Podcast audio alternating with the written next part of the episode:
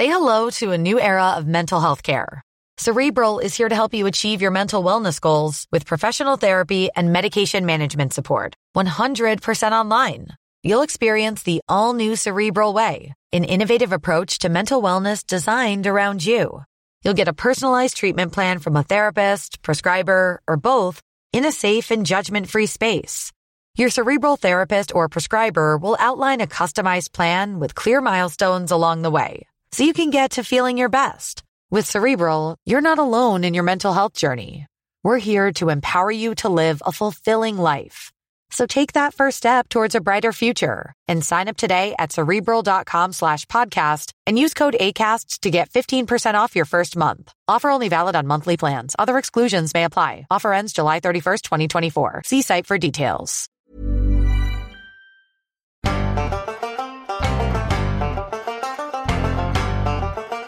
And welcome back to the Talking Blarney podcast, where we wade through the Blarney to teach you everything you need to know about Ireland through the media and other nonsense like that. My name, of course, Stuart McNamara, and I'm here with my faraway friend and co-host, Robert Cross. Thank you very much, Stu. Hi, guys. It's Rob here.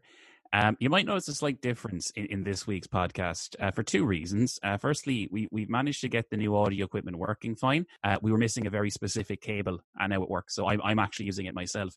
Uh, however, Stu isn't here uh, due to a change in government regulations. We're no longer have, uh, have any visitors in our houses. So we're know, actually I have argued- over Zoom. I have argued that podcasting should be exempt from that law, but uh, I don't think I'm going to get anywhere in the courts with that one. I, I mean, even with our new setup, it, it, it, I mean, we could theoretically do the two meter social distancing, but you know, my office isn't exactly big enough for. for Yeah, for that. unfortunately. Although we are literally next to a window, which I could have opened. So I mean, ventilation, it's it's you know, but we have to go by government regulations, and it's looking like we'll be facing a a much harsher lockdown quite soon. So we'll we'll see how that goes. Yeah, that'll be uh, great fun for all. Oh yeah, well, let's let's hope we can have a Christmas. Um, Yeah. there'll be So, no, uh, there's no Halloween this year. So, yeah, so first off, before we get into anything specific, I think we have to discuss the worrying news that a certain dolphin we all know and love, Fungie, down in Dingle, has been missing for quite some time and uh, hasn't been seen or heard from in quite some time. Yeah, well, it, it's an interesting story, Stu. So I think the news came out on Thursday um, of Fungie, the beloved dolphin that lives down in Dingle.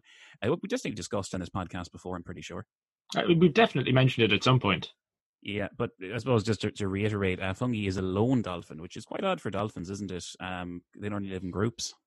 Yeah, I mean, there's some conspiracy theories out there about it being an actual pod of dolphins, but only one is ever seen at a time, which is strange. But Yeah, well, we'll have to see. But uh, Fungie has been living down there for now. There's different estimates given. It's certainly between 32 and 29 years down in uh, Dingle, around the bay down there. Um, certainly, like through all of our childhoods, it was there. yeah, I mean, he's become a national treasure, you might say, and uh, definitely a, a big boost to the tourist industry of Dingle. Absolutely, and Dingle's a lovely place. I think we'll, we'll just reiterate. I think we've we mentioned in a previous podcast that we, we had a new lad in college who did the the actual tour boats that went out to see Fungie. So um, Yeah. you know, good crack. So I think the Well, first thing we need to ask everyone is uh, hashtag pray for Fungie. Well, it, it it's been a it's been a roller coaster ride, Steve. That the news first came out, I think, about Thursday evening that Fungie had hadn't been seen since Monday, and there were Yeah. like you know concerns because you know the lads in the boats they know him, Stu. He's also like the only dolphin that kind of is around that area, so they were like, "Oh God, we we haven't seen him in a bit. We're a bit concerned." So then the news changed on Friday to, "Oh, they've they've seen him," um, and it was like, "Oh, thank God." But the story has developed again, Stu. I I think late last night, early this morning, to well, they're not actually sure if they did see Fungie or not now. So it, it's very much up in the air at the moment. Yeah, it's a bit of trouble, but uh, there's not much we can do about it. He, he's in our hearts and our thoughts. Yeah. I, I don't think I can take this in 2020, Stu. It's just. I know, much. yeah, it's it's it's been a, a hell of a year, and this would be another dagger in the back, I suppose. Oh, it would just be too much, Stu. It'd just be too Yeah. much. So anyway, into uniquely Irish, where this week we're going to talk a bit about the Burren. Yes, the Burren is an interesting place. Uh, very unique, I'd have to go as far as saying, Stu. Yeah, I'm, I'm I did a bit of research, but I couldn't see much about other places that have a similar landscape to the Burren here. I believe it, it's it's a karst or karst landscape, isn't it? If I remember junior cert geography correctly. Yeah, it's it's basically that when the the rock that formed Ireland rose out of the sea through whatever tectonic activity, it brought up a load of the seabed with it, So it's it's a massive area of limestone in his uh, northern Clare, I believe.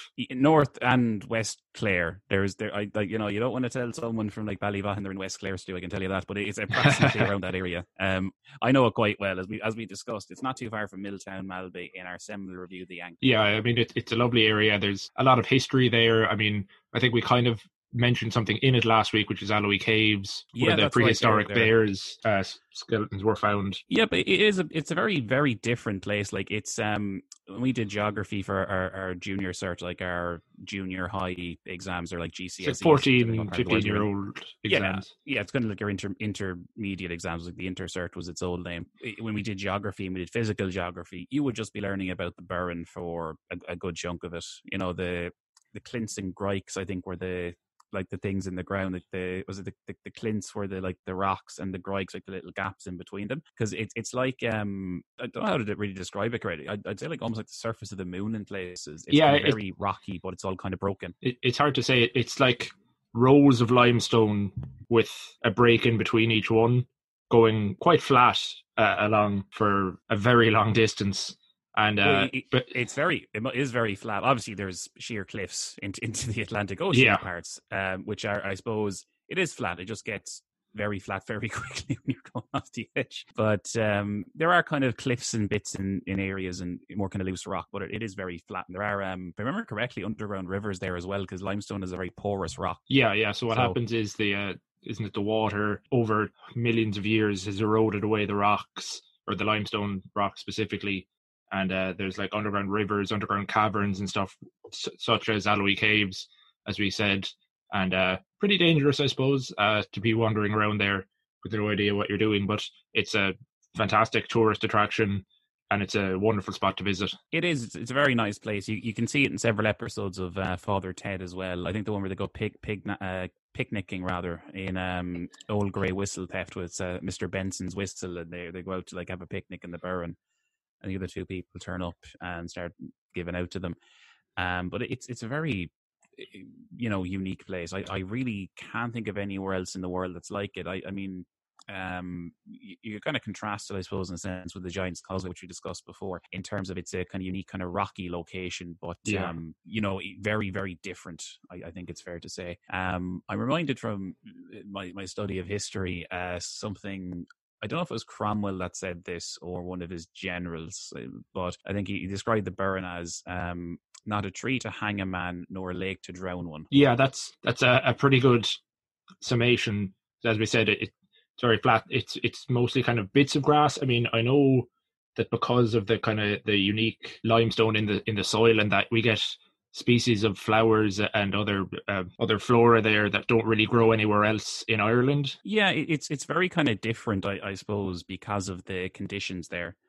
Um, but it's beautiful in in its own kind of way, in kind of a remote way. But uh, you know, it, it's worth mentioning as well that people do kind of live around here. There are farmers that manage to have animals here. Like not all of it's very rocky. Some there's some bits where grass does grow properly. Yeah, But um, it's interesting anyway. I, I got to say, like, if you get a chance to go there, I mean, you, you don't want to spend all day there really, but definitely have like a drive through it. Um, take a look, kind of walk around. Be very careful in some areas. Like, go don't wander off. Really, there are plenty of stories of like dogs finding little caverns and going into them. People like falling through it. So do be yeah, very, it's, very. it's not a very where you go. hospitable area, but but that's kind of part of what makes it unique is that I know obviously because you can't really farm there or anything and it would be very difficult to live there in prehistoric times there are a number of um ancient historic uh not not buildings but what would you call them rob you know the portal dolmens there they're kind of just structures i suppose Yeah, well, yeah, they're they're they're quite interesting. I, I suppose it's like um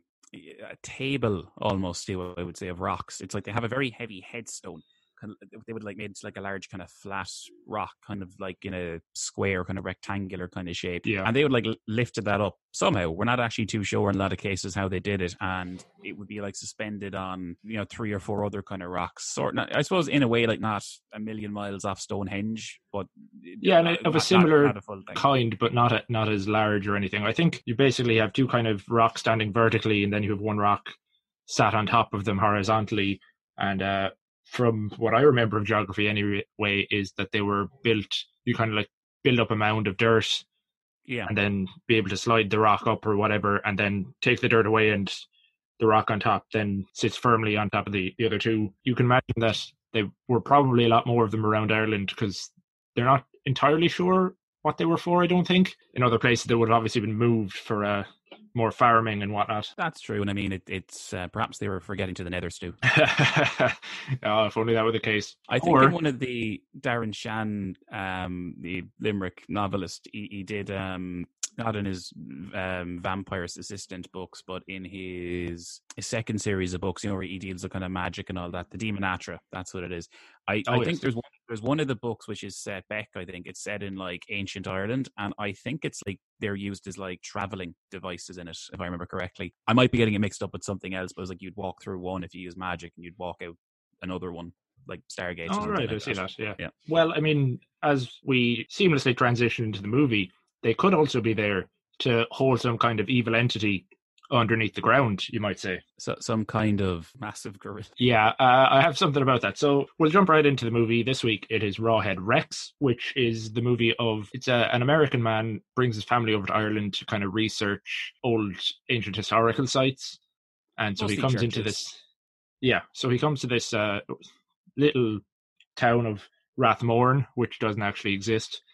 I did And, look uh, into this too. Um, there Okay. is a there is a Rathmorn Dairy, uh, spelt differently, uh, or a T H M O U R N E, kind of like more the the Mourne Mountains up in the. Oh north. right, It's up in it's near enough to Newry in Northern Ireland. Um, it's it, I don't think it's a townland. It just looks like it's a dairy, but there it, it is there. Um, there is no Rathmorn here. It doesn't specifically say where it is. Although later in the the Garda thing, there is a sign for like uh, County Wicklow sheep dipping regulations in 1984.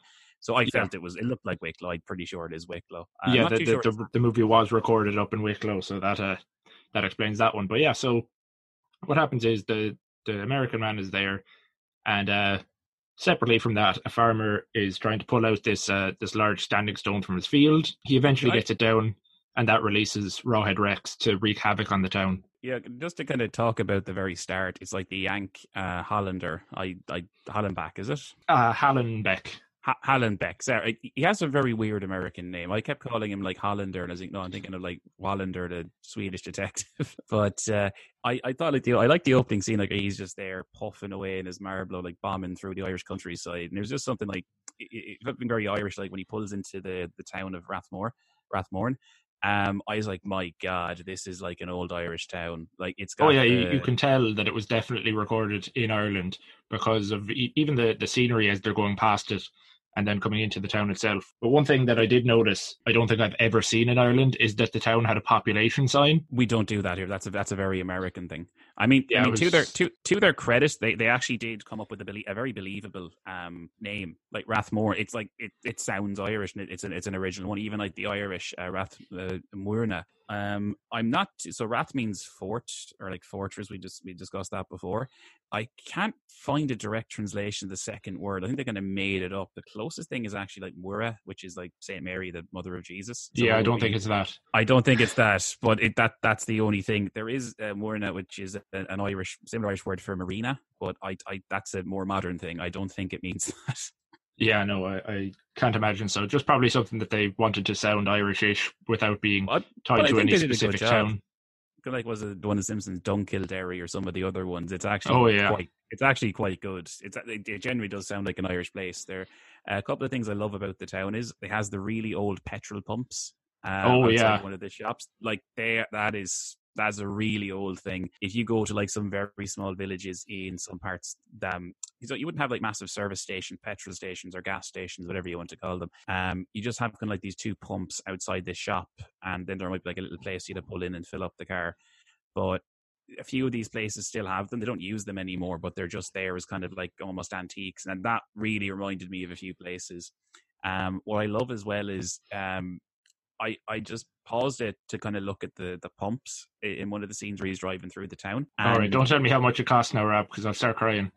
now, if you look across to the um the the shop there, I noticed firstly it's got the HB ice cream little round. thing Oh, right, yeah, yeah. And then the other thing is it has one for major cigarettes. As it should. I was, like, I was just like, I recognize that straight away because what my granddad used to smoke. Um, you know, just really, really funny. He was like, ah, yeah, this is like the the, the 80s, like slash early 90s where you could still advertise that outside a shop. Yeah, now you can't advertise anything. Yeah, so the director for this was George Pavlou, uh, who directed like four movies in his entire career, and I had never heard of any of the other ones, so No. I can't really comment on that. The writer, however, as I mentioned to you last night, is Clive Barker, who oh, I have actually wrote the Hellraiser trilogy or the Hellraiser movies, or the books, I should say. But he actually did the screenplay for this, and I think worked on the screenplay for Hellraiser as well. He did, I think. Yeah, I, I think I was mentioning to Sue last night when I I never really watched he- the, the Hellraiser films too much, but I did was they was played like a Clive Barker inspired video game. I think we worked out it was Jericho. Um, Yeah. last night, um, on PlayStation Three, I think, which is like just shooting demons, but you have soldiers that have superpowers. And I said like the the bit that I remember was like there's one of the girls and she was like a blood scribe, so she'd like cut herself and do magic on scrolls with this stuff. Really like edgy But, uh, stuff, you know. it wasn't a great game. I, I don't. I think I only, I think I think only rented it for the weekend, but it wasn't bad. Yeah, but I must say, like, I, I actually have been watching the Hellraiser movies kind of since we're in Halloween month, just to Yeah. Watch a bit more horror, and they're they're quite good. I mean, it's mostly like gore, as in gore porn, because it like it's just people getting torn to shreds by hooks and Yeah. murdered in various horrific ways. But I mean, it, it kind of it shows a lot of why Clive Barker. He actually became a very famous horror writer uh, because of those books, and probably Rawhead Rex as well, which he was really disappointed with this movie. I read like he's talking about a remake of it now, isn't he? I think there's been talks for a while about that, whether it'll actually get the go ahead or not. Who knows? Hopefully they'll come back to Ireland to do it. I'd hope so. I mean, I, I, I hope hopefully we can be in it. If they get Connor McCann to direct it, too, I think I think I'd like the tone of that film. Well, that would be fantastic. Um, A. McCant can be the um instead of the American. oh, that well, he could be the, the the priest, the mad one. Oh my God, yes, Stu. I think I think we've just written the the, the script right now. Let's do it. if only. But yeah, um, I do know that he was he was upset about the the way the movie turned out. He did obviously write the, the screenplay for it. I think it was only the second screenplay he'd ever written because he did the screenplay for another one of his his books. Um, I can't remember the name of it now, but they they changed a lot of aspects of the story. I know for one Yeah. thing, Rawhead Rex actually looks a lot different in the book. He's he's meant to be I would imagine so. it, it's a weird thing. It like you kind of get the the hints of it in the movie, but it's meant to be kind of a, a strange phallic story where Rawhead Rex is a little Oh. Rawhead Rex That is a actually- little rapey and does that some actually weird makes stuff. sense. Well, there's like hints of it in the film. We'll we'll get to later, but Yeah. like But at, at the same time, he's supposed to be incredibly tall, and uh, his head is supposed to be kind of like almost deli meat in a way. It's it's hard to kind of describe what he wants, but that's why he's called Rawhead. But you don't Oh, like they changed it completely to like this weird horse head thing with the uh, xenomorph kind of double mouth for some it was reason. like- I thought he just looked like a, a, an off-cut King Kong. yeah, it was a very strange direction to take with something that, like, I mean, you can look up online the uh, covers for the the actual book, and it's just completely different to what you get on the screen. Yeah, it, it I gotta say, like it's very under. Like we'll get to it when we're talking through the film, but like I was very underwhelmed, in particular as well, like because you see him when the farmer fellas are like um uh the two the two boyos head off because the dinner's on the table um Yeah. which is very irish i love that and the other farmer like he just starts digging it and then smoke starts coming out underneath this like they're like trying to pull this large rock kind of Just a standing stone. monolith. I don't know exactly. Yeah. Yeah, and it's just like trying to pull it up, and they they can't do it. And then he, you know, the other two boys go off, and then he's like digging around, and smoke comes out, and then you actually see the raw head, and it's just like I, I think like it would have been more impactful if you didn't see him until later because you see him like in the first five minutes, which I think is never a good thing in a monster film, and then it's just like, oh, that looks really shit. Yeah, I think they they could have taken a leaf out of the likes of the Alien movies, where the more you don't see it, the better. Um, and just kind of like keeping to darkness and kind of seeing parts of the monster, but not the whole thing, because it wasn't exactly the best suit. Well, I mean, look at even if we go back to another Irish low budget horror film, you know, Dead Meat uh, in Conor McMahon's fantastic direction. He, they knew they couldn't get a good zombie cow thing, so they just used like ho- hooves and kind of bits, and it kind of worked in that regard. Like if they'd done something like that for this, like if it was just like all the kind of first person camera angles that are like much higher up, so you get, you get an idea of how imposing this guy is. Yeah. Um, that'd be fine. I just think whenever you see him on screen with that, it's I don't get like scared of it because I just think it looks funny. Like it's just it's hilariously bad. Oh, yeah, as I said, it, to, to me, it just looks like a big horse's head, especially because it, it seems to have like a, a mohawk going like down its back. Yeah, it's really weird. It's it's like kind of deformed gorilla with like a kind of half a horse's face, and you know, it just looks weird. But like not good, not good weird. Just Yeah. like really kind of low budget. It's like this. You know, I'm kind of glad they didn't try and do like CGI because there's some like special effects later in the film at the end we'll talk about. They're not great, but you know, Well, I think this was 86, so you can't really blame them too much for that. Well, I mean, Star Wars is seventy-seven, but anyway. But um, I know they didn't have practical effects. being well, there were some good-ish practical effects in this film, but I, I just think the, the the monster itself is really, really bad, and yeah. it takes away from a lot of the impact of the film. I would, I would think, like even if it's you know you didn't really see it and it was kind of in the darkness and things like that, I think it would be more effective. And like you only see its face, and it's you know if you just saw like Or just, even like, just red- the glowing red eyes, yeah. That that's what I was going to say. Yeah, if you just like saw the, the the glowing red eyes and like the dark going through the forest and everything like that, that would actually be quite effective. And you just kind of see like uh, POV shots from him and people like screaming. I see the claws maybe like go out or something like that. That could have worked, but yeah, like generally like two out of ten for this like costume. Yeah. Uh, fun fact about it, though, they were trying to get Peter Mayhew, who does Chewbacca, to Oh uh, god, to be Rawhead, but his uh, appearance fee was too high for them. I, I think he probably just looked at it and was like he bloody joking. Like, like, I'll just get the Chewbacca costume painted black. I'd probably do a better job than that. Might have worked.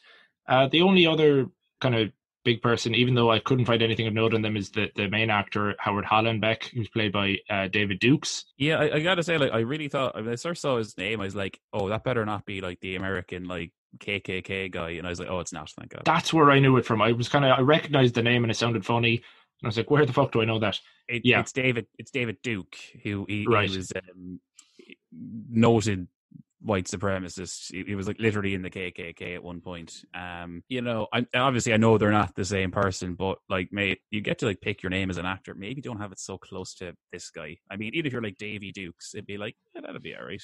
But was, was he even as active at the time in 86? Oh no, at his height, he, he ran for president in like '88, I think. Uh, like this Oh, is right, probably yeah, that's worse. No, no, no. I mean, like as as far as I'm aware, um, I'll double check this later, but I'm pretty sure like he actually got like elected to some state house in like '88 or '86. So I think this is probably the worst time to have that name as an actor. Yeah, bad naming convention, definitely. So into the movie itself, I wanted to ask you: Did you find the the kind of the direction really strange at times? Like you know, there'd be Rawhead stalking someone or something, and then it would be cutting back and forth really quickly to some other scene where something else was happening. Yeah, like I felt it, it's a the, the entire film is a little bit disjointed in a lot of places. It just kind of cuts between scenes too much. I think it really hurts the flow of the film. Like when there are bits, like if they stay in one place for more than about two or three minutes, some of them are actually quite good.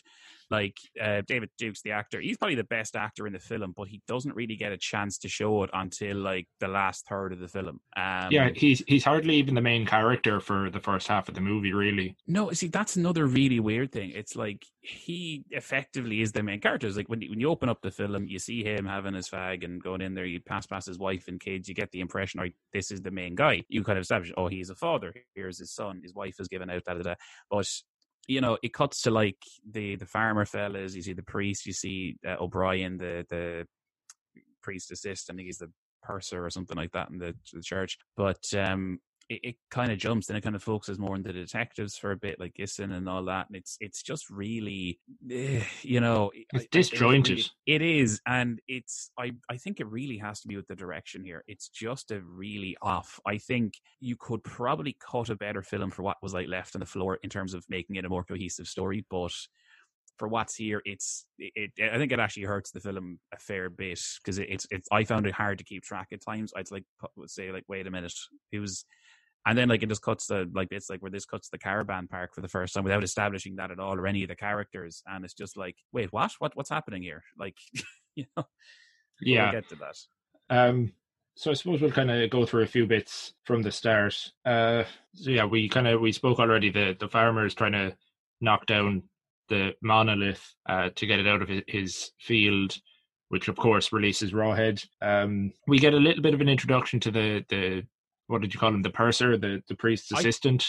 I think he calls himself the purser. Yeah. Now, I this is I would be like ninety percent to say this is like a Church of Ireland uh, Protestant thing because well, firstly they're singing hymns, which is Well, not you say hymns. exclusively. Um, They just kept shouting Hallelujah over and over again for quite some time. yeah, that's that doesn't seem that off. Um, also, it's like he's described as the Reverend and the style of dress he's using and everything else, and the fact is like a rector. I presume it's Church of Ireland. Um, but that's fine. But um, yeah, it, it's it's actually quite a nice church. Actually, I, I don't know if I think it was up in a set in Ardmore st- in studios for the, the inside bits because I don't think they'd be allowed to wreck a church like that. Nor would you Yeah, but they they, they did a really good job because it looks exactly like every generic church in Ireland.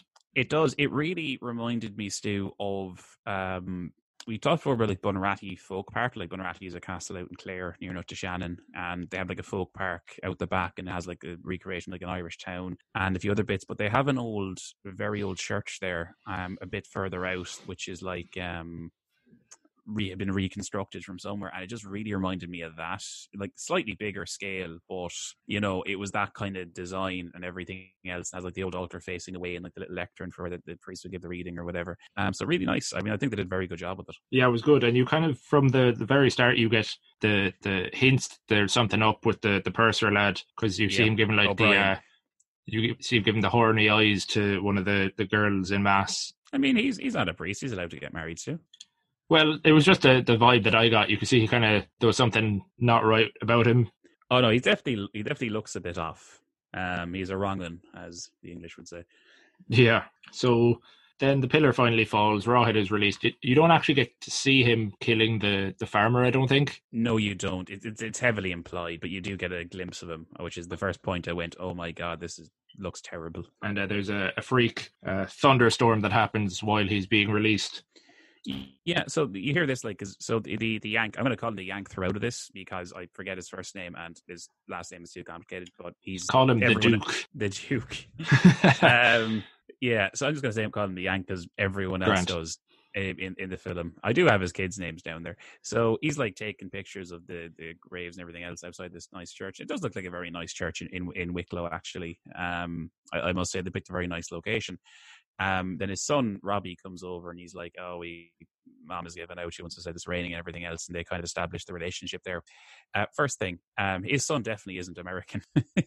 no, I'm I'm pretty sure the kids were were Irish, probably just because they didn't want to be shipping kids across the the world for a movie. No, they're they're they're both Irish. Actually, I did double check this, but I mean, I just love like he's trying to do an American accent because he's a child actor. He just can't. Funnily enough, the the girl, uh, did you his daughter? Did you catch her name by the way, Stu? Minty. Minty. Yeah, uh, which I that is a weird name. If you, if you Well, I me mean, saying. Uh, considering I think I have it later on in my notes that uh, the mother is a shit mother. Uh, Oh no, she is a shit mother. Oh, we'll get to that. But um, Minty, uh, she's actually Donal Lunny's daughter, uh, famed Oh, Irish uh, trad musician, uh, who I met on a train actually right before the lockdown. Nice guy. He introduced the bouzouki from Greek music to Irish music, or was largely responsible for it. I don't know if But, that's uh, a good thing or a war crime, but I'll take your word for it. well, there, there, there you go. But no, that's his daughter. Actually, I, I just thought I'd mention that. Um, her mother is actually German, so I think it might be why she has a slightly better American accent because I, I think she actually does kind of speak English with a non kind of Irish accent at times. Yeah. So So speaking of the Fair enough, graveyard, but- though, did you notice the the carved pillars around? I did. That was interesting. Um, I it kind of- almost like um, Stone kind of stuff, isn't it? Yeah, because those are are used later on in the film. So I was kind of I was watching out and was like, oh, that's quite interesting. I'm sure that's going to come up again. Yeah, it catches your eye in kind of a clever way. Because I think, like, even when the, I, I will say, like, the while the direction isn't great in this film, the the, the editing isn't great. Some of the cinematography is actually quite good. I think, because you you do get like a shot where like he's taking the pictures, but you can see the kind of pillars around him at different angles. So it's like he's technically the focus of the shot, but you're you're kind of you see the Yeah, your eyes are drawn the to them. pillars. Your eyes are drawn to the pillars, and you kind of, if you kind of think about it, you can kind of see them mapped out, like almost in the, the formation that you see at the end of the film. So I thought it was quite Yeah. good, actually. One thing that uh, I did get a good laugh at is the the wife starts complaining about having stayed in Ireland for so long, and uh, he says it's a, a half day's drive back to Dublin. Yeah, um, which okay, so this is like before a lot of the larger motorways and roads would have been really built at this point, but it wouldn't take that long. Well, if we're assuming that they're actually in Wicklow, even- but uh, it's just it was a it was a funny like Jesus the the eighties must have been a terrible time if it took a half a fucking day to get to Dublin. Well, I, thi- I I think it's like it's not really said where they are. I mean, I, I just know it's Wicklow because well, it's, there's a thing in the Garda station that says it's Wicklow. And we we know they shot this in Wicklow, so I think Yeah. it's like un, unidentified in Ireland. But even like without the, you know, the M50 or like the the M set, like a lot of the proper roads, it would even like when we were like a lot younger, and we would like be driving from Limerick to Dublin. It would definitely take about four hours, maybe four and a half, but it wouldn't take half a day. Like I mean, Yeah, it was just something that I picked up on. It was seemed nonsense. unless you're driving from like Jesus, the far like Dingle. If you're actually were driving from Dingle to Dublin, that probably would take you more than six hours back in the day. Probably would take you a good chunk of time now. But Yeah, yeah, but um, I don't think they're in Kerry. uh, we hope not. So then the next thing is that I have the the farmhouse. Oh, I was going to say like, the, the bit where um uh, Watson the Yank goes in and he, he meets the the purser O'Brien, and that's when they have their kind of first awkward interaction. Um, Oh yeah, Because yeah. if you remember, because you remember, like during the the choir practice, like where they're doing the singing, and then one of the girls, she's up on the altar, and like she drops the the flowers because it's like, oh, my hands were burning, and then and then after, Oh yeah, yeah. They start touching that oh. altar, and it, somehow they can see through uh, Rawhead's eyes. yeah, yeah, it, it's basically that because like O'Brien meets uh, the Yank, and like he's taking pictures of the there's the weird stained glass window has like the red eyes that kind of go through, and he's taking that and he's like, oh, I'm looking for the the Reverend, and O'Brien's kind of being a bit awkward and weird with him. Like this is before like he's gone mad, and then after he goes off to, to meet the Reverend in the rectory, O'Brien like touches the altar, like burns his hand, and kind of. Yeah, it's kind of implied, I suppose. He, he kind of goes mad at this point. Like he has the visions of the Yeah, um of the monster and all that. And then, you know, the Yank goes off and meets the, the Reverend. He's like, Can I get the records? And he's like, Oh, yeah, I'll sort that out for you. Meet the, the other fellow I did. And he's like, Ah, grand. And then he goes off with the family again. But I think this is worth mentioning that because um it kind of it's the point where like O'Brien does go mad and but even before that you see like he's a bit off and it sets up a few bits about the altar. So yeah, yeah. I mean, it's kind of more foreshadowing for later on in the movie, I suppose. There's something interesting as well when he's talking to the Rev. I think the Rev was played by Niall Tóibín, who's a famous Irish actor. He he probably would have been the biggest Irish person in this film at the time. Famous comedic actor would have been on television a lot at the time. Um, playing playing the, the the Reverend, who I think is actually quite like an old genteel man. Um, and two of them are talking, and he's like, "Oh, I think there was something here long before even pre-Christian." And he, and he goes, "Oh, Neolithic." He goes, "Oh, pre-Roman." And he goes, "Of course, that wouldn't apply here." And I was like, Oh yeah, Oh, I, I was like, good, because just to say to people, the Romans actually never came to Ireland. Um, they were certainly in the in parts of Britain. They went as far as obviously Hadrian's Wall in Scotland, but uh, they never came over here. They called us Hibernia, which you do see in some things now these days. But uh, I think Hibernia means like cold, wet place. And certainly, if you in a lot of scenes in this film, the wife says we came here monsoon season. I think they weren't exactly wrong. and actually, from from my reading of uh, little bits of behind the scenes, it was actually snowing at the time. For some Oh, reason, they were doing it in winter, and so that they had to keep hosing down the uh, the outdoor scenes just to wash away the snow.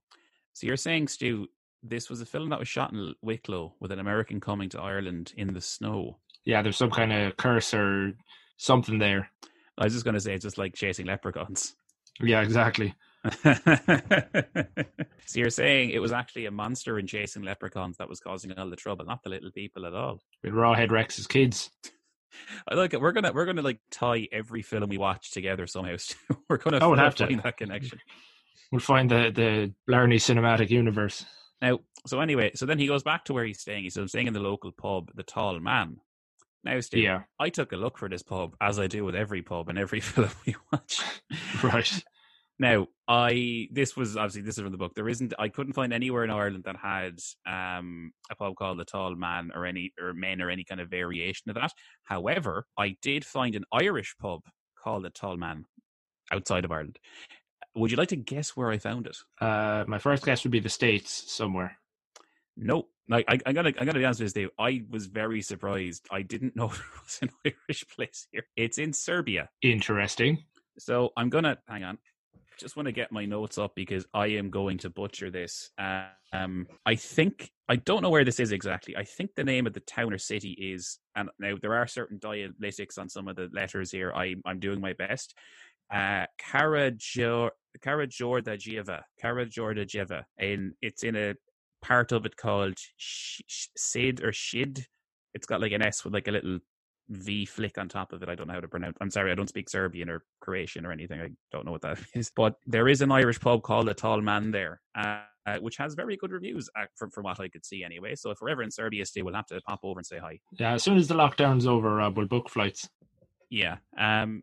It, it kind of made me think is like we talked about like weird Irish pub, Irish pubs like unusual locations like Ulaanbaatar, Mongolia, and all that. But somehow I never thought we there'd be one like just this random town in Serbia. But there you go but there must be. Who's who's going to get served a nice Guinness down there if they don't have a proper Irish bar to do it? Well, see, then I was because then I was thinking, Stu, did they name it after this film? Like that would be great think, if if they were somehow huge fans of Rawhead Rex down in fucking Serbia. Oh, because like I, I I I didn't like go in and like have the pay, the Facebook page translated or anything. But I, I'm I'm genuinely intrigued now. Is this like a pub that's inspired by this film? Because if it is, I think it actually would be worth the trek of going there, Stu. Uh, well, maybe. I'll I'll see. I'll see how close it is to like uh, what's the capital? Belgrade is the capital of Serbia. I think we'll, we'll see how close it is to get there. Right. So anyway, the next kind of big scene is the the farmhouse where we get our first kill. So firstly, this cottage is incredibly Irish. Like this, oh yeah, really it looks perfect. Reminds me of some country place. Even like you know, the wife is there. I it like indicate she's pregnant or something, and she's like, oh yeah, she's definitely pregnant in it. Yeah, and she's like cutting up the the vegetables and everything else. She goes, "Oh, the door's open." I was like, "I locked it." Well, you didn't. And then so your man Dennis, I think his name is, he goes out to check on it, and he goes in. and He's like, "Who's there?" And even though he sees like a massive like cloth slash down the side of the the door, yeah, the shed, door has been smashed open. Yeah, and he's like, "Who's in it? Who's in here?" And it's like, dude, I wouldn't be going anywhere near there if I saw that damage. Like at the very least, you think it must be like a you know a tiger or something. Yeah, well, surely uh, as a farmer, as a farmer, he probably has a shotgun for the foxes, so he'd probably want yeah. to wander back and get that first. Yeah, I just think like I don't think he'd like be wandering in there because even if it's just a bunch of guys messing, it's like, dude, if they've clearly got some kind of weapon, and even if it is just a group of lads, look get your fucking gun or call the guards or something. Yeah, so he uh, he he tries to run away, and uh, the one thing that that becomes very common for Rawhead, he loves just biting the necks of people. Yeah, and just like killing them. Um, quickly, but then like he went off of the body. So then his wife, uh, whose name I forget, like sees this and she's like having goes nuts, like runs yeah, away, starts and screaming. Raw, Rawhead like jumps through the window into the kitchen, is like chasing. Which I, I actually found that very funny because when he's breaking through the window, it the window is very blurry compared to earlier on when they're looking up at the the broken door. So you can tell yeah. that they swapped it out for sugar glass. I did, I did, I noticed that as well because I was thinking, is this like two way glass something? And it's like, oh, it just the way it kind of shatters. Like you obviously swapped out the window frame. Um, like this was shot definitely in a real cottage. I would have thought. Oh yeah, you'd have to. But uh, it was just, uh, it, was, it was just funny. And he like wrecks the the kitchen table. He's like knocking all the yeah. he doesn't seem to have any specific goal. He just decides to fuck shit up for no reason. He's just being a bit of a dick. Um, yeah and he chases her upstairs then and you think he's gonna kill her but he like puts his hand out and he's like kind of over her tummy and you kind of get the suggestions he's pregnant and i'm nick friedman. I'm lee alec murray. And i'm leah president and this is crunchyroll presents the anime effect we are a new show breaking down the anime news, views, and shows you care about each and every week. I can't think of a better studio to yeah. bring something like this to life. And yeah, I agree. We're covering all the classics. If I don't know a lot about Godzilla, which I do, but I'm trying to pretend that I don't right Hold now. it in, hold And our current faves. And... Luffy must have his due. Tune in every week for the latest anime updates and possibly a few debates. Oof. I remember, what was that? say what you're going to say, and I'll circle back. You can listen to Crunchyroll Presents The Anime Effect every Friday wherever you get your podcasts, and watch full video episodes on Crunchyroll or the Crunchyroll YouTube channel.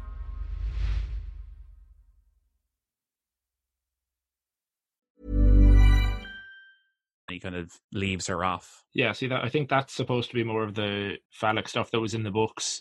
Apparently, in the books, he he's a bit rapey as Rawhead, but uh, obviously we don't see oh, that. He, thankfully, pregnant. Okay, yeah. Something. It's something about that. No, that, that what it is is and it comes up later in the movie. For some reason, his weakness is pregnant women or women in general. I think. I kind of got. I'll actually talk about this a little bit later. There, there's something else I have on this, but yeah, I, I, I kind of got the impression like it's kind of clear that oh, he's not going to kill her, like harm her because she's pregnant, but she's still going to be bloody traumatized. like, oh, well, well it, it, it's hard to tell whether she was just traumatized or if he had like driven her mad, similar to what he does to one of the guards later on. Yeah, yeah. It's kind of hard to tell. But um, so the next bit, like uh, that I have down is that. No, sorry, Steve. I think I dropped out there for a second. Yeah, I couldn't hear you. Go ahead again. Grant, I'll just go. So anyway, Steve, the next bit I have down is that um, the the Yank and his wife are like walking through town, and she's like, "I don't like this place." And he's like, oh, "What do you like?" And all that, and they start mauling the face off each other. And then this yeah. owl one just comes along and just glares at them. They're really horny in this as well, for whatever reason. I mean, like, there's a bit where like, she's like wearing the night gun going through. Like, his wife isn't bad looking. I'll give her that. But um, Jesus Christ, like, do you have some decorum? Like, don't you, there's a there's like a laneway or kind of little alleyway thing right next to you. you. Could have at the very least gone in there and done it. But yeah, the the, I, the woman appears anyway. I think I I had thought about it at the time because if you remember the stained glass window, the kind of figure above Rawhead is wearing like this like red hooded cloak I think it was oh, yeah. probably a plot thread that they dropped, but I think that was supposed to be a, she was supposed to be a nod to that. Oh, I see. I thought that was going somewhere because obviously they're a bit embarrassing. So sorry, uh, like you know, um, typical whole Irish woman is like giving out, but she doesn't say anything, but you can just tell. And then the wife goes like, "Oh, I it, like I know her" or something like that. There's like some kind of recognition in there.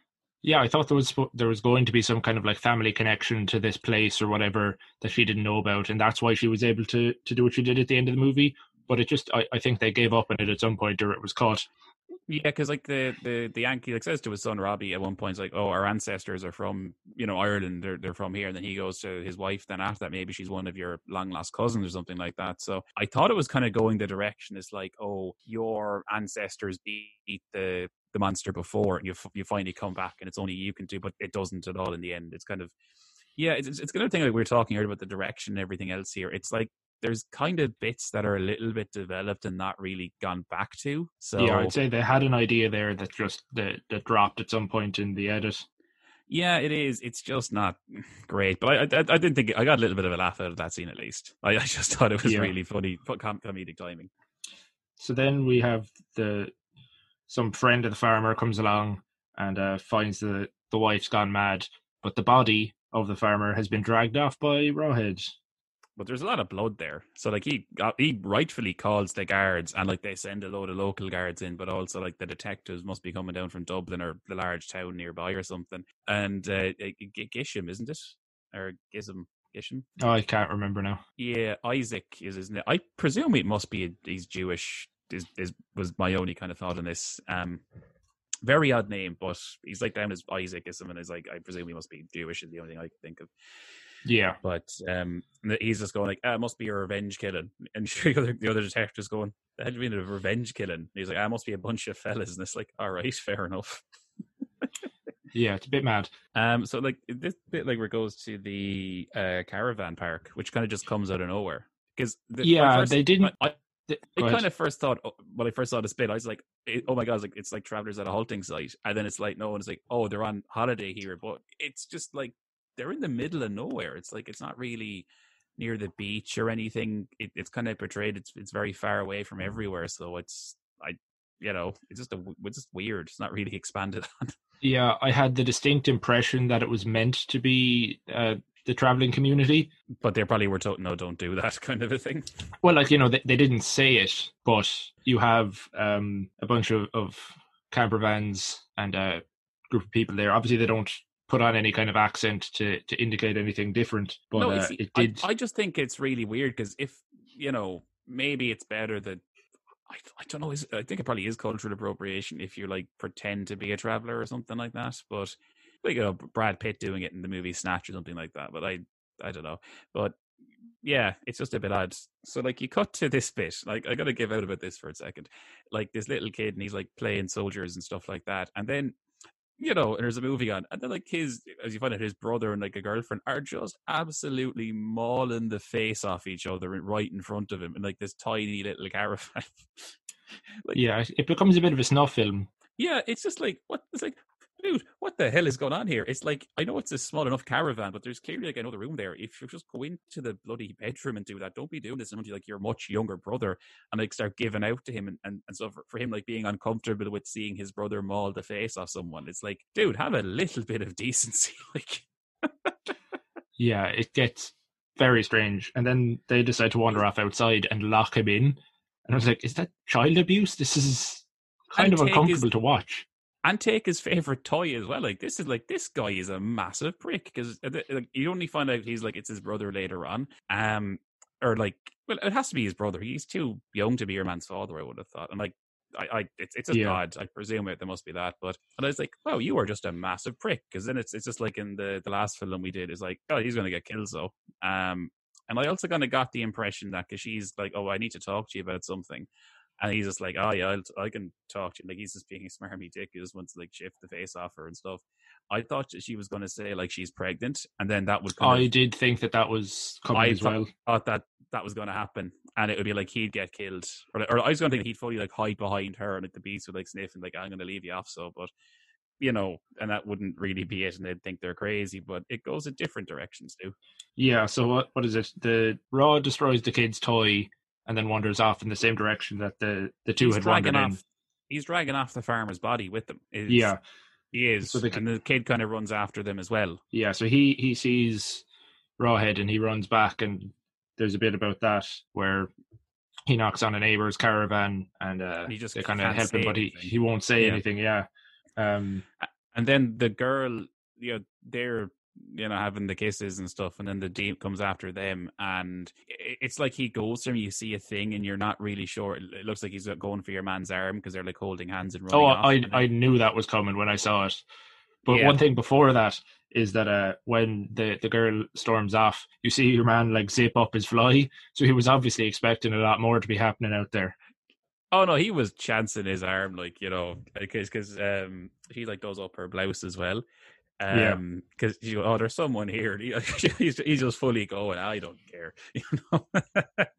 Yeah, but anyway, so so they're running away, and they're all kind of like looks to bite down on something, and then the girl gets get in like and a starts. a flash of his arm or something like that, and then it cuts, and you see her like, running out alone, and she's going like that, and he goes, "Where's like my fella?" And then you realize she's still holding onto his severed hand. Yeah, she just realized that he's gone, and he just she just has the hand. It was fucking great. It was really funny. That was really funny. And I mean, I, I don't think it was supposed to be played as funny, but how can that not be funny? I'm sorry. Yeah, it's good. I'm sure. I'm, I'm sure I've seen that in other movies, but it was still pretty good here. Yeah, I think it's, it is like kind of a, an underused trope, but I thought that was very funny. I, I genuinely laughed pretty hard at that. Like, I mean, I, but they're all like reacting terribly, but I suppose at this point they know something is up. Um, you know, because it, it then kind of cuts to sorry, it kind of cuts then to like the the guards kind of turn up, don't they, to the campsite? Uh, well, I think what happens next is, um, isn't it when H- Hallenbeck goes for a walk? He goes, he's going for a smoke, and then he sees like the beast up in the the mountains, isn't it? He's just like up on a hill or even like Yeah, a high wall. It's it's hard to tell what it actually is. But I love what happens is that he he takes out his fag, he lights it, then he looks up and sees uh, Rawhead. He drops the fag, and rather than running immediately, he kind of has a moment of realization that he dropped the fag and tries to pick it up, and Oh, then that's runs it. off. And it's just like oh, that's right. it's like fuck the the horse headed monster staring at me. I just dropped my fag. He's like, fuck's sake. I I'm terrified, but I have a horrible nicotine addiction. Uh, yeah, it was just very funny. Oh, because like it gets like the Garda scenes as well. They're all everyone is smoking heavily in this film. Like it's definitely the eighties. Like I don't know if Oh, you yeah. should be smoking c- cigars on a, in a bloody crime scene. Yeah, so then I don't think they called the police yet because it's the the people in the caravan park who are Yeah, sorry, searching for I- the the, I bo- got this the mixed- people. I got this mixed up a bit just because we talked about earlier but this film is disjointed. Like I have my notes and everything else here, but it's still a bit unclear even in my head. And I watched this like not too long before we recorded this, but it's still like jumbled up, and it, it it's just really annoying that that happens. Yeah, it, it jumps around a lot. So they find the farmer's body first, and then they send one lad back, and he finds the the the lad from the camper van's body as well. Yeah, And uh, I think that's when they decide to call in the guards. Yeah, and then the the Yank goes in and he tells the the shades like the guards he what he saw and like the detective gives him he's just like yeah, you're talking bollocks, mate. And then his partner's like, maybe we should listen to him. Um, and he's like, nah. And he, he like drops his fag in his cup of tea. Oh yeah, yeah. That's that's actually Being a dick. funny. He's a he's a prick, but that was a very funny bit. I I, I really laughed when that happened. yeah. Um, so then the Yank goes back to the, the church again, and he's like trying to translate the Latin on the the sign. It's just like yeah, um, he's starting to figure out that there's something about what it can't be or something like that. yeah, which Uh, I suppose brings it back to the whole uh, pregnant women thing and giving birth life and all that. Yeah, and then like O'Brien comes in and basically gets really aggressive and destroys his camera, and then he like intimidates him, and he Brian comes very submissive, and he's just telling him to fuck off, and he's like, "Oh, I'll fuck off." So, and then he goes in, sees the Reverend, he's like, "Oh yeah, the records are disappeared, mate. I don't know what's happened." And he's like, "Grant, I'm off to Dublin." So with the family, and they head off. Um, then we get to the bad parenting, Stu. Oh yeah. So first off, isn't it the wife sees a scarecrow, and so they pull back, and uh, obviously it's not Rawhead, and they Yeah. drive off again. But then Minty, poor old little Minty, needs a piss, and so they just pull over, and it's like going no, out no, there 'cause- behind a bush. No, because like the, the first thing is uh, she says I have to go, and he's like we're not going back, and he's like and she mother just goes you should have thought of that before we left, and I was like you know what kids are like they're, they're you know they need that so Yeah, yeah, just, not even at the side of the road he just goes Pretty "Go into bad the to start. went to the field there, and uh, and then mother just goes, "Oh, you can look after yourself." Then go off. It's like she's clearly like about three or four, or so. Like, she's not that old. Yeah, I can't like- imagine she's more than five. But Yeah, because like, because like in the hotel bit, like, eh, you know, she's like literally has her uh, up and is like holding her, like rocking her to sleep almost. Um, yeah, Jesus Christ, like just like bring your child out to do their business in the bushes, like, yeah, especially So- when there's some murderer running around killing people. like. they- eh, I'm sorry, they are both really shit parents. yeah. I mean, look, at least the dad follows up anyway, and I deny. I, I, I think it was like a, it's like the, the, the kind of clever bit of misdirection where she goes in behind the bushes and she screams and the two of them run over and it's like oh there's just a dead rabbit there. And Yeah, the, the, the, the dad is like looking back and then you see like his son Robbie's in the car and then the the the rawhead just turns up and he's like reaching in and stuff and he starts screaming and then because the dad's like looking back but it's slightly obscured and he can't see that eventually he's like running back but he gets caught in the the kissing gate. Um, Yeah. and he can't and then the the beast just goes off with Robbie and then chases he like chases after him into the woods and can't see and I was like oh crap he's actually killed a child yeah, yeah. That guy really, uh, really dark, real fast. I think like it even left his foot there or something, or maybe it was just the shoe, but it looked like his think it- entire foot. I think it was just his shoe, but there was a lot of blood there. So it's like, oh, and like, yeah, did, did that child actor his credit. He did genuinely come off as terrified. Yeah, it was just it was mad stuff. Uh, so I think they they head back to the town then uh, to try to figure something out. yeah, and then Uh. it's like he's given out to the guards, and then like they get the picture from the young fella from the caravan site, Yeah, and it actually is the Rawhead. monster. And then he's like, I fucking t- told you, you know, I was like, about they should have listened to me. He's like, all right, maybe I should have. Um, just to say as well about the kid, like he has the most '80s Irish haircut I've ever seen. So he's got like a Oh, fringe, and uh, like he's got a mullet and a fringe, like gel down fringe, over like down to his eyes. I'm like, my god, that is like Ireland in the '80s right there. It's that is a hell of a haircut, Stu. Yeah, uh, is it around then he he heads back to the church again? Because I Yeah, have a he quote. goes- Yeah, he goes back to the church and he's talking to to the actual priest who's not crazy. Um, but I have a, a great quote that he says. It was just like one of the best lines in the movie. Is uh, I don't believe in the devil, but something started the rumor. Yeah, that was quite good. I, I will say as well, like this is the part where like David Dukes actually, yeah, I said the right name, David Dukes. Yeah. Sorry, David the actor, as I will now call him. Um, he's actually gets he's actually decent enough in this part. Like I, he, he has like a very good bit where he's getting angry at the two detectives. Like he actually emotes. He's actually got like some feeling. Yeah, He, he actually is like starting to show that he can actually act pretty well. Um, it's, it, it just takes like literally his son to die for him to actually start acting coherently. But um, you know, he's like to, to give him his credit, he he does show that he is one of the best actors in this film at this point. He's he's good at doing angry, um, less so a kind of normal, but he comes across quite well in this. Very passionate. yeah. Um, you know, he did he did a really good job. One thing I found really distracting about him is his hair. Yeah, it's I don't know what it was. It, it looked kinda- almost knitted or something. It was just really perfect. Uh, maybe it was like some kind of weird perm thing that they were doing in the eighties, but it was just almost Yeah, so- no, like a like a Lego hair that had just been like clipped onto him. It just I, I actually was thinking um the Irish wrestling podcast OSW they have like a there's a referee they call Lego ref because he has the exact same hair like that. Oh, right. so I, I was thinking of that, but it, it just like he must have killed about three moose to get his hair like that to do like with the whole shh and then like putting on the hair gel and everything else. Like I think if you if you threw him off the top of that church, his hair wouldn't move. Yeah. So it's So we around get- this time in the movie where everything kind of kicks off Yeah, with the in like uh, the last 13, five minutes. Yeah, it, get, it it it ramps up real quick. So Raw attacks the the caravan park. he, he flips over a caravan, which was hilarious. And then like the old fella who was like drinking, uh, he gets like whipped out the door, and then like he drags. This is kind of the bit where it gets like a little bit dodgy. He drags like one of the other girls out the window, and like rips off her top, Oh yeah, that was hilarious. and you just see like it's like oh my god, boobs! It's like what the fuck? Yeah, I mean it, it it's Yeah. when you're not expecting that in the movie, and then out of nowhere it's like you know what this scene needs someone to be topless. It's like it's ridiculous. It's like this is a horror movie. Why why is this happening? It was just very funny.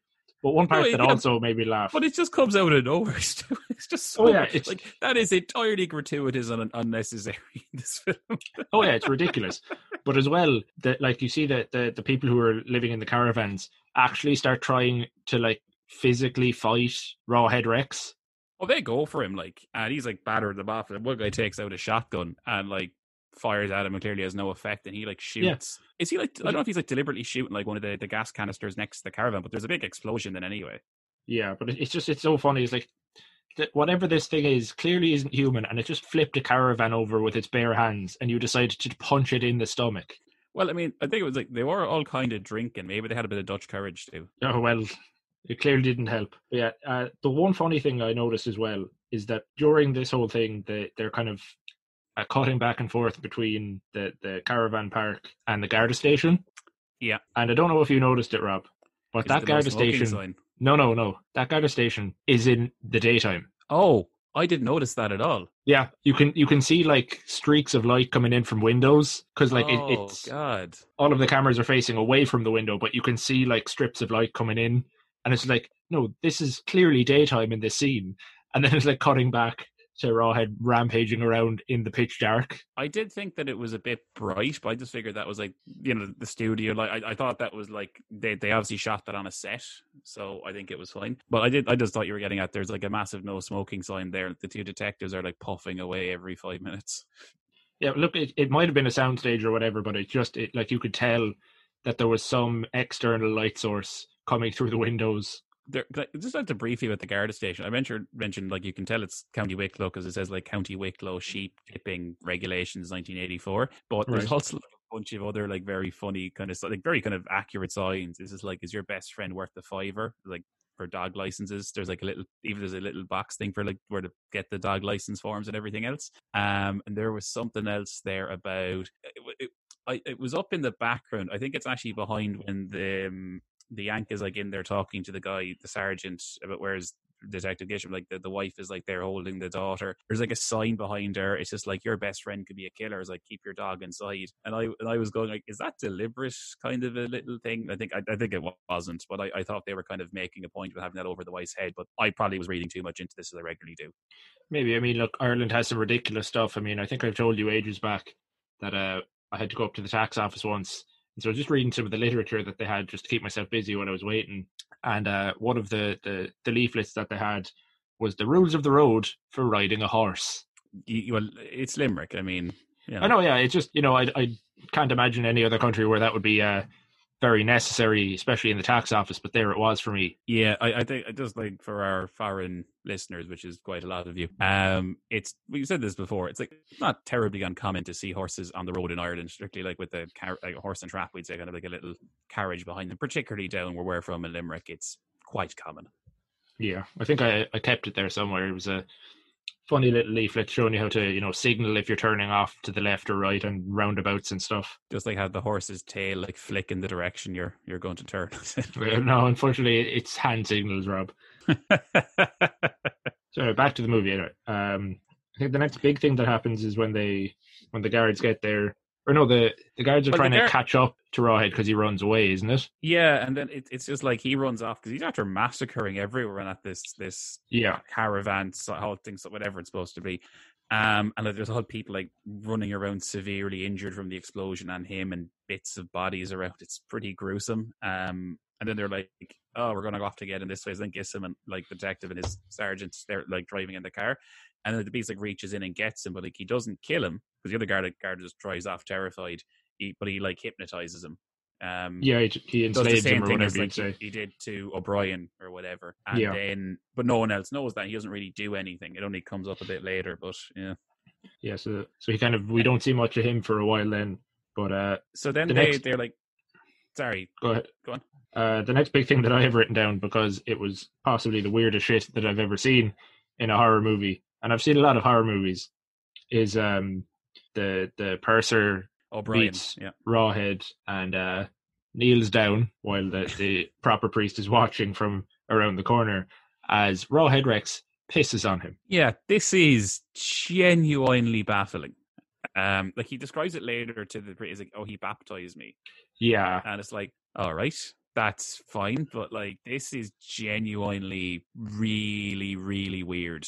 Like, I mean, look, not to king shame anyone, baffling. it was just an odd choice for the movie. yeah, because we get O'Brien's gone mad at this point. You can see, you know, the creature's eyes, and he he's like clearly possessed or something. He's gone mad. But like this was just, I get like they had to do like a scene where like the, the priest like knows he's gone mad and goes in, and then then it gets really kind of weird because it's like O'Brien's like going in there and he's he's destroyed the church. He's like you know damaging it, and then he's like, oh, you got to join my master, and like the priest goes down and finds the records and sees like the old pictures of him.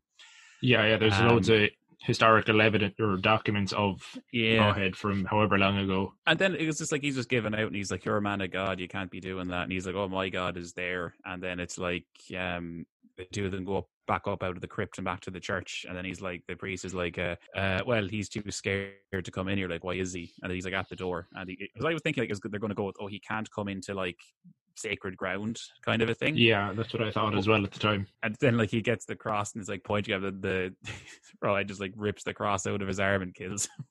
Yeah, Then the guards turn up, like, right, Sacrilegious.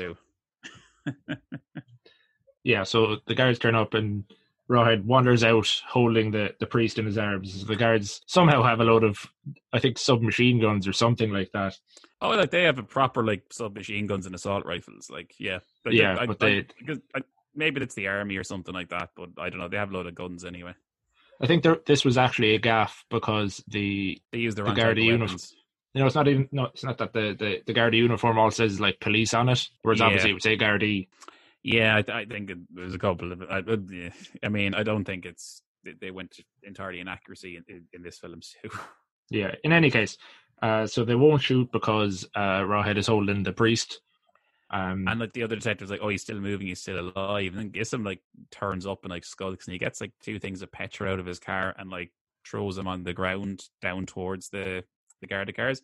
And like after like Rod like throws down the, the priest and he's like there- he's like, you know, all right, get ready to shoot one, two, and then like Gissing like lights them on fire and they burn. And like everyone's like running around genuinely on fire, which is like yeah, and, like then the inspector wanders over, burning, and fucking like kneels down in front of Rawhead, and it's just it's a mad scene. I thought he like I totally thought like Rod was gonna like piss and then it would like put the fire out or something like that. Well, I mean, he had to he'd have had to taken a drink. Like, I mean, he can't do that twice. Yeah, it was it was just really because like even Gizm's like he's gone mad and he's like on fire and all this and it's just like Jesus because like they're genuinely in this film like there's about four or five people running around on fire like it it looks like they did that for real with stuntmen. Oh yeah, of course. it- Like, there's no way to do that back then.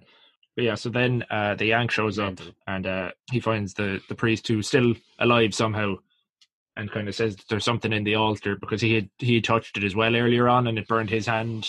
But uh, Yeah, we forgot to mention that the priest like touched the altar and like burned his hand, but he, he only had like a brief vision. But he like took his hand off it pretty quick, and it's like he's looking at the the blisters on it and everything. yeah, so uh, the Yank goes inside anyway, and I think he has a another bit of a confrontation with your man, doesn't he? O'Brien is there, and the, the two of them are having a scrap. And O'Brien seems to have gotten much stronger. Like he has like supernatural powers. He like belts him halfway across the the, the altar. Um, it's kind of work, working out as well that he's we, we we didn't really mention this, and this goes against like how mishmash parts of the film are because it's it's actually hard. Even though I have notes in front of me, it's really hard to keep track of parts of this. So he, he's worked out that the the really weird stained glass image that has like the the, the red coming through in the eyes. It's Oh, like, yeah. There's like bits of it that are incomplete because like he asked the Reverend, "What's the story with these weird stained glass windows?" And he and he says, "Well, they've been like re-changed a lot of times." He said they were like knocked out in the 1860s, or a lot of damage done to the church, so they kind of rebuilt it. And it kind of works out that um they took bits of the windows and kind of put them together, but it's it's like in the Yeah, wrong put together order. wrong. Yeah. Yeah, because like there, it's basically the, the stained glass one like shows the depiction like how to the beast coming up and him being defeated, but it's one of the other stained glass windows that has like the incomplete bit of showing someone holding up a rock or something, and that's what it that that's what kind of caused the beast to go away. So he kind of surmises that there must be some. He said it looks like a sword, like a rock or something to his wife that can defeat the beast and put it back. So anyway, he's he's kind of going in looking for it, and he must recock on a cop that there's something in the altar that'll do that. So uh, Brian fights him anyway and scraps him and whatever else. And he touches the altar and burns his hand, and he, you know, there's something there. So he eventually like uses one of the the candle holders to, Candlesticks. Yeah.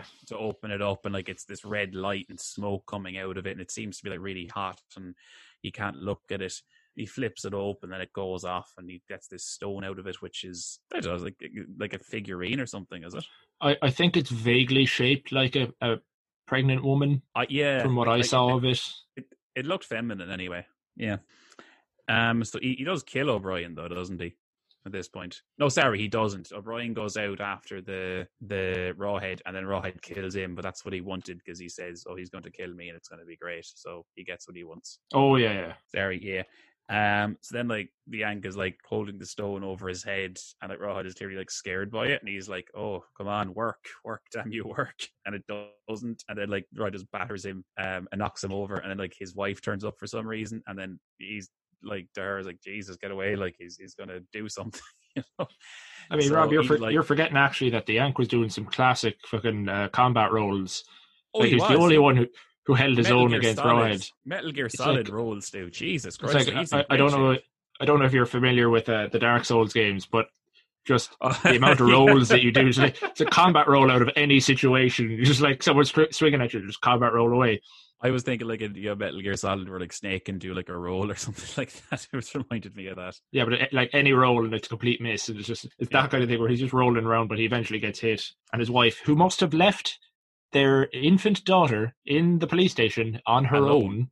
because the sergeant is he met him at the church. He's like the only guard that hasn't been burned to death, basically. So Yeah, that's like maybe she left her in the car because that that went fine the last time you left one of your kids in a car. Yeah, Yeah. That, that's actually a fair plot point. I didn't even cop that.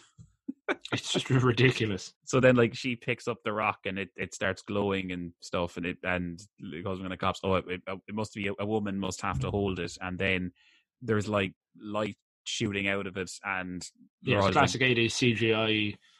and then like the pillars start lighting up and then this like maiden in like this red dress kind of glows in over her head or something like that Yeah, which once again, I thought that was when the, the old lady would have come back in and had something to do with yeah it. but it wasn't it, it just that really never went anywhere though I mean, I suppose- then. If I were kind of reconstru- reconstructing the script, maybe the old woman went to the police station and told her that she had to go, and maybe she stayed there with the kid. Would be the only kind of logical thread as to why the, the mother decided to go. yeah because she just turns up like i can get like that the yank must go there with the sergeant or like he drives there or something but how does she get there Yeah, so I, I would only imagine that there there must be a deleted scene where the, the elderly woman we saw before comes to her and is like, "No, no, you need to be there to do this." yeah it just seems like there's a few bits missing here and like and I, I think it it really makes this confusing like i mean we, we've been struggling to follow uh, some of this just because of how much it jumps around even though we have like two pages of notes in front of both of us Yeah. so yeah, it starts Um, working. so anyway that happens yeah and then the, he gets thrown like through a he kind of it's like he almost like melts back and stuff like that it, it like Yeah, he definitely kind of like smaller shrinks and, and looks older and kind of shriveled And up. And then the yank starts hitting him with a stick or something for some reason I think it's like he was reaching out or grabbing her or something. I, I can't exactly.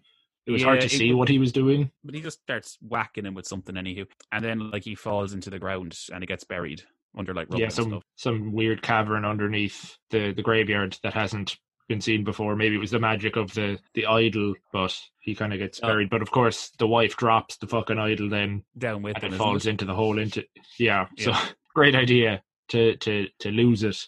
Uh, then we get like, uh, unless I'm missing something here, because I just have like it's it cuts to like in the future, and like you hear them singing hymns in the church again, and like the young fella from the caravan park is like putting flowers, and you presume like with the names, like that must be like his brother, or I don't know. Yeah, I don't I- think it's his father. I don't It's think I followed it, but Well, no, whoever it it's- was.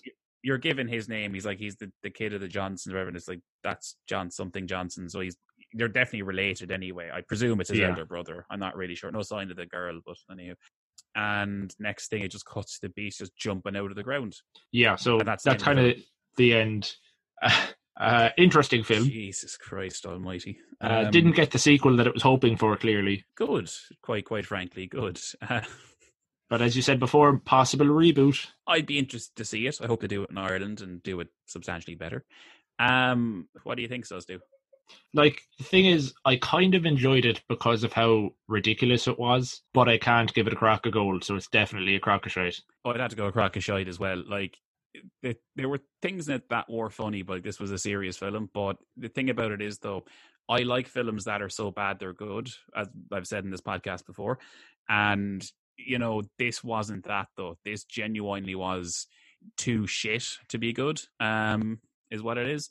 So, like, the editing, the direction, they let the film down so much that, like, we, we're struggling to follow the plot of it with like having stuff written in front of us and having seen the film that's not a good sign. Like I, I think this could be potentially edited together with like deleted scenes and things like that and some other choices that it would at least be more coherent. It might be a bit longer but i, I don't think an hour and a half long it's, it wouldn't really hurt that much. But i think that lets it down so much that even the the kind of how shit the creature costume is some of the questionable acting in it some of the weird decisions taken in it would be would be kind of funny and they would kind of lend credence to it being so bad it's good. But because the basic filmmaking itself isn't good and is really lacking in places that just puts it down too much that it, it, it makes it just a terrible film i think Yeah, it, it had potential to be a kind of schlock. classic yeah Yeah, you know that kind of like, as you said, so bad it's good, but it just not, never really got there in the end.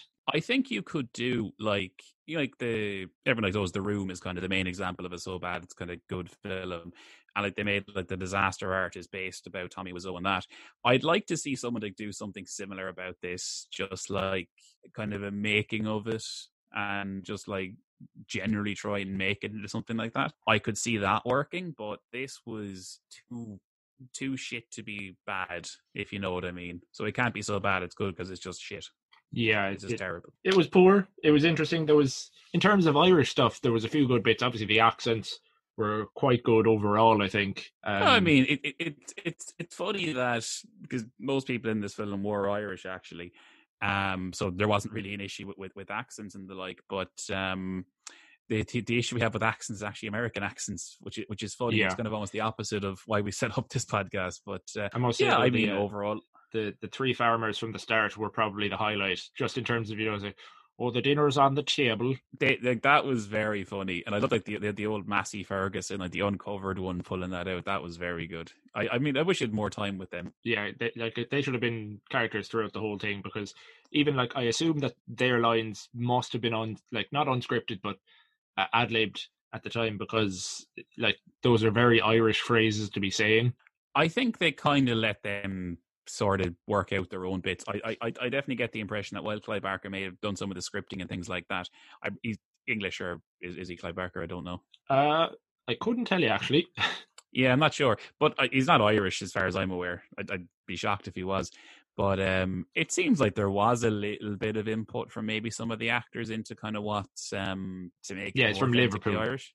Oh yeah, there you. Okay, so maybe there's a bit of Irish in there, but uh, yeah, I mean, I, I think overall the actors, some of them were quite good. Like I, I think I said, like um, David, uh, surname redacted, so I don't make an error. When he in the last third of the film, he really became you know a much better actor just because he got angry, he got passionate, like because his son had been killed, and you know, he actually is like he's actually a good actor. I think even O'Brien is a the guy who played him is very good at going batshit insane.